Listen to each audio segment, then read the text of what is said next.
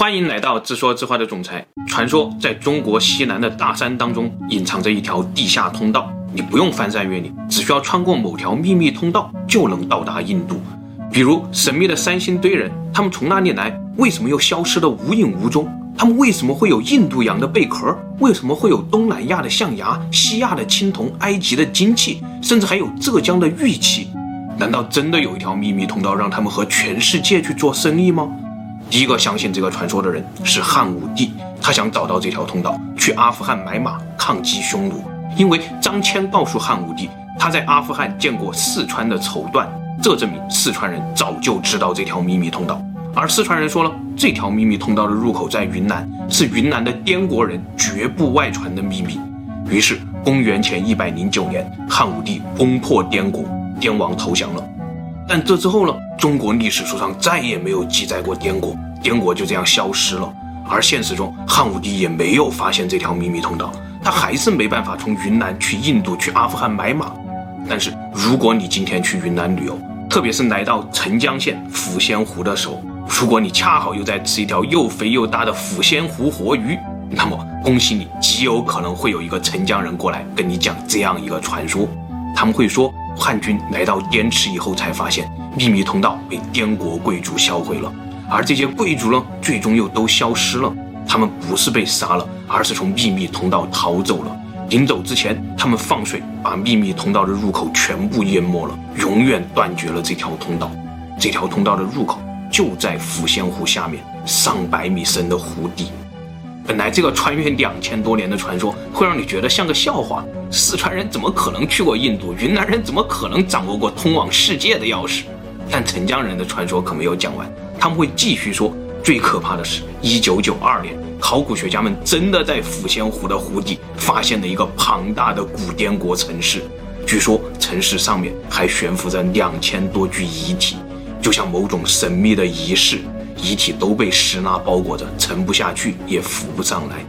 你会突然觉得大活鱼不香了，你还会突然发现澄江人个个爱吃鱼，但就是从来不吃抚仙湖的鱼。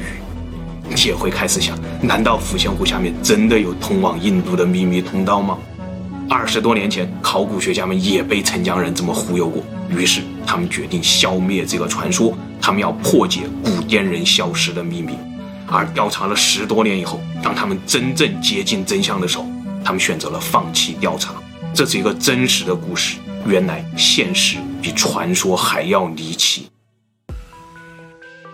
时间回到一九五五年，考古学家们在滇池岸边的石寨山上面发现了一个古墓群，一铲子挖下去，原来这下面正是那个隐藏了两千多年的古滇国。最开始，山坡上出土了这样一个诡异的青铜器。上面是一百二十七个小人和各种的动物建筑，谁也没见过这种青铜器，全世界都没有出土过这种东西。出土的时候，青铜器里面还叮叮的响。考古学家们尝试打开这个青铜器，想看看里面究竟是什么。打开青铜器以后，考古学家们发现里面是三百多枚贝壳，再一检测，这竟然是印度洋的海贝。考古学家们把这个青铜器叫做主盟场面贮贝器，说它是古滇王的存钱罐，上面刻画的是活人献祭的场景。继续往下挖，这种存钱罐又挖出来了两个，一个被叫做杀人祭柱场面贮贝器，一个叫做流金骑士贮贝器。看来当年张骞没有骗汉武帝，云南真的有马、有骑士，还有钱、有商贸线路。秘密通道的传说难道是真的吗？再往下挖，出现了很多铜鼓，考古学家们松了一口气，这上面全都是划龙舟、求雨祈福的画面。看来古滇人并不是什么骑马的商业民族，就是一个世世代代生活在滇池旁边种地的古国。他们可能都没有走出过滇池。秘密通道的传说，它终归是传说，但是这些青铜器非常精美，证明古滇国并不蛮荒，他们的贵族拥有非常先进的文化和科技实力。史书上也说他们是投降的，并不是被灭族的。那这样的话，以他们的文化和科技实力，也一定能在滇池周边留下后裔。只要找到古滇人在现实中的后裔，就能证明他们并没有通过什么秘密通道逃走。所以，地下通道云南连接印度的传说也就不攻自破。于是，二十年前，考古学家们决定先寻找到滇人的后裔，再进一步破解古滇人消失的真相。但紧接着，问题来了：云南这么多少数民族，究竟谁是古滇人的后裔呢？第一个调查对象是中缅边境的佤族，因为这些滇国青铜器上出现了大量活人祭祀的场景，而佤族恰好是现实中唯一一个有活人祭祀习俗的少数民族。考古学家们深入佤族山寨，长老讲出了他们的献祭习俗。直到上世纪四五十年代，山寨里都还派出很多勇士去外面猎杀人头，也就是把外族的一些人杀死，然后再把他们的头带回来。这些外族人的头颅是献祭存在你各种神明的祭品，猎头献祭，这是佤族传承了不知道多少年的习俗。听到这个故事，考古学家们很快就排除了佤族是古滇人后裔的可能性，因为古滇人的青铜器上面的献祭显然不是佤族的这种猎头风俗。青铜器上有一个柱子，在广场中央，柱子上面绑着一个留着长辫子的人，他的发型和其他的人不一样，这说明他很可能是一个外族的战俘。这个战俘是在柱子上被献祭的，显然和佤族的猎头献祭习俗不一样。另外，最重要的一个问题就是，佤族的长老都是男性，而青铜器上主持祭祀的显然是一位女性。看来古滇人是信仰女巫的。沿着这个习俗，考古学家们在滇池南岸稍远一点的地方找到了第二个调查对象。花腰傣被认为是傣族的一个分支。但事实上，他们和傣族有一个非常明显的区别，那就是花腰傣的服饰比傣族要华丽的很多很多。而且，傣族 C 位可以是佛陀，可以是孔雀，可以是美女等等等等。但坐在花腰傣 C 位的，永远是一位女长老。这位女长老正是他们的女巫。当调查员住进花腰傣的村寨的时候，他会发现，无论是在火坑边，还是在纺车前，总有一位地位崇高的女长老。如果谁家生了孩子，一定要来求女长老祝福一下；如果谁家的老人去世了，也绝对要邀请女长老去出面主持葬礼。村子里一切社会活动都要听从女长老的安排，哪怕是年轻人要外出要坐车，都要先来女长老这里问问凶吉。如果女长老不说话，不给你祝福，那这个年轻人恐怕是打死也不敢走出山寨的。花腰傣居住在沅江河谷的丛林当中，就像是一个隐蔽的世外桃源。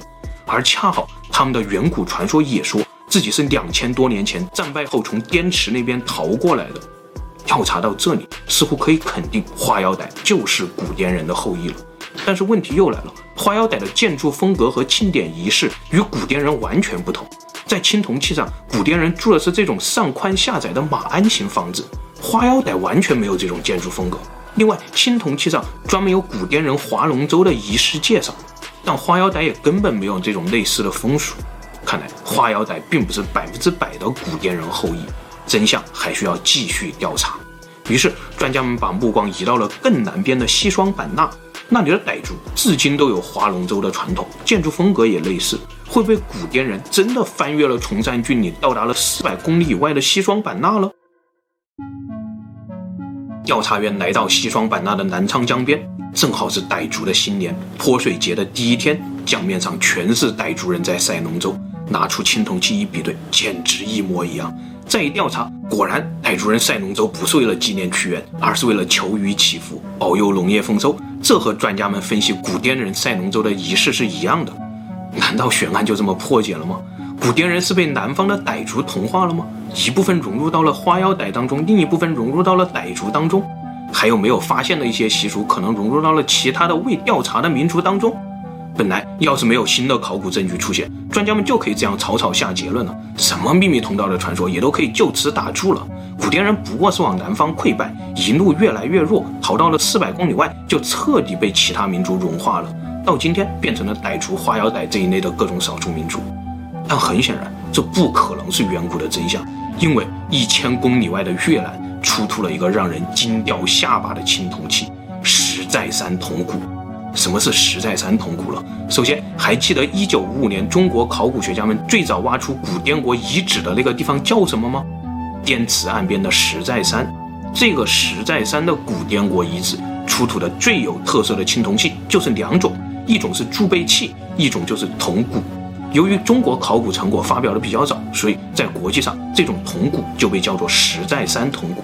所以现在的情况是，越南挖出了和石寨山同款的古滇国铜鼓。专家们立刻赶往越南，心中惊呼：小了，简直太小了！自己调查了三十多年，都太小看古滇国了。难道他们有南北两个都城，统治区域从云南、贵州一直延伸到越南？当年汉武帝灭掉的只是北滇国而已，南滇国还在越南。带着一万个问号，专家们来到了越南的东山县。越南专家说，早在一九二四年，就有一个法国考古队在东山县挖出了很多青铜器。法国人认为这是越南本土的古文明，给他们命名为东山文化。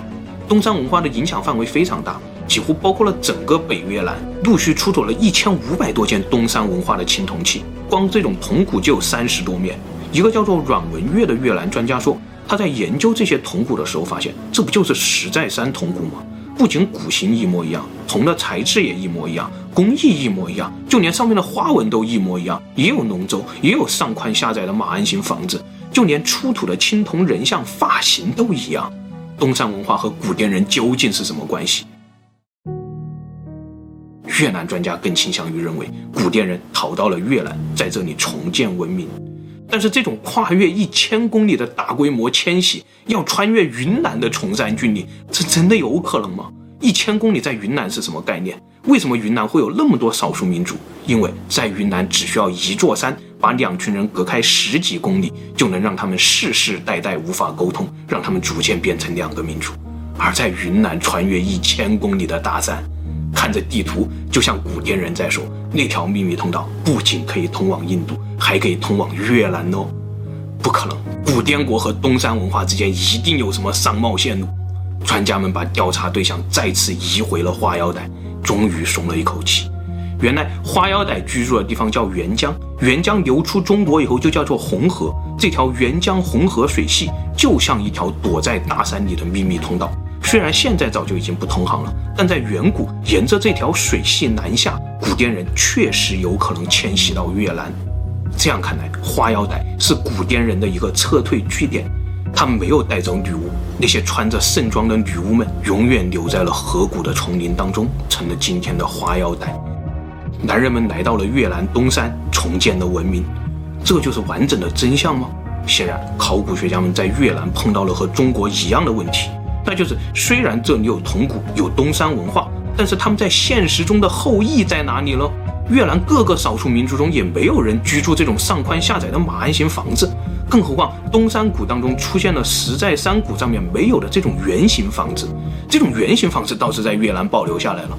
难道古滇人的迁徙终点并不是越南，或者说越南只是他们的一个南方据点？北方滇国被灭亡以后，南方滇国的贵族也遭到了灭顶打击，不得不跟着北方滇国的贵族们一起进入秘密通道，撤退到了更远的地方。真相越来越模糊，反而秘密通道的传说越来越清晰。但就在这个时候，更南边的柬埔寨传来了一个消息：波赫遗址当中挖出了任何人都不敢想的远古滇国遗物。一个叫做雷安迪的德国博士说，他们赶到波赫的时候，这里已经被盗墓贼挖成了一个筛子。而正当博士抢救发掘波赫遗址的时候，出土了好几面石寨山铜鼓。本来这几面铜鼓只能说明越南东山的古滇国人可能南迁到了柬埔寨。这条路虽然全是热带雨林，但并不是完全走不通。但紧接着，雷博士发现波赫出土的这些铜鼓里面，每一个都有一颗人头。这是越南甚至绝大多数石寨山铜鼓都没有发现的东西。铜鼓里的这颗人头意味着什么呢？专家说，这叫套头葬，也就是下葬的时候，铜鼓是套在遗体的头上的。这种风俗出现最多的地方就是中国贵州的可乐乡，在国际上被叫做可乐文化。而可乐文化的背后，正是中国历史书上那个和古滇国唇亡齿寒的神秘古国夜郎国。中国有个成语叫做“夜郎自大”，说的就是当年汉武帝要穿越夜郎国去攻打滇国，就派使者了向夜郎国的国王借道。夜郎国的国王就问汉朝的使者：“你们汉朝有我们夜郎国这么大吗？”看到波赫出土的这面夜郎铜管套头骨，突然有点理解当年夜郎国王的感觉了。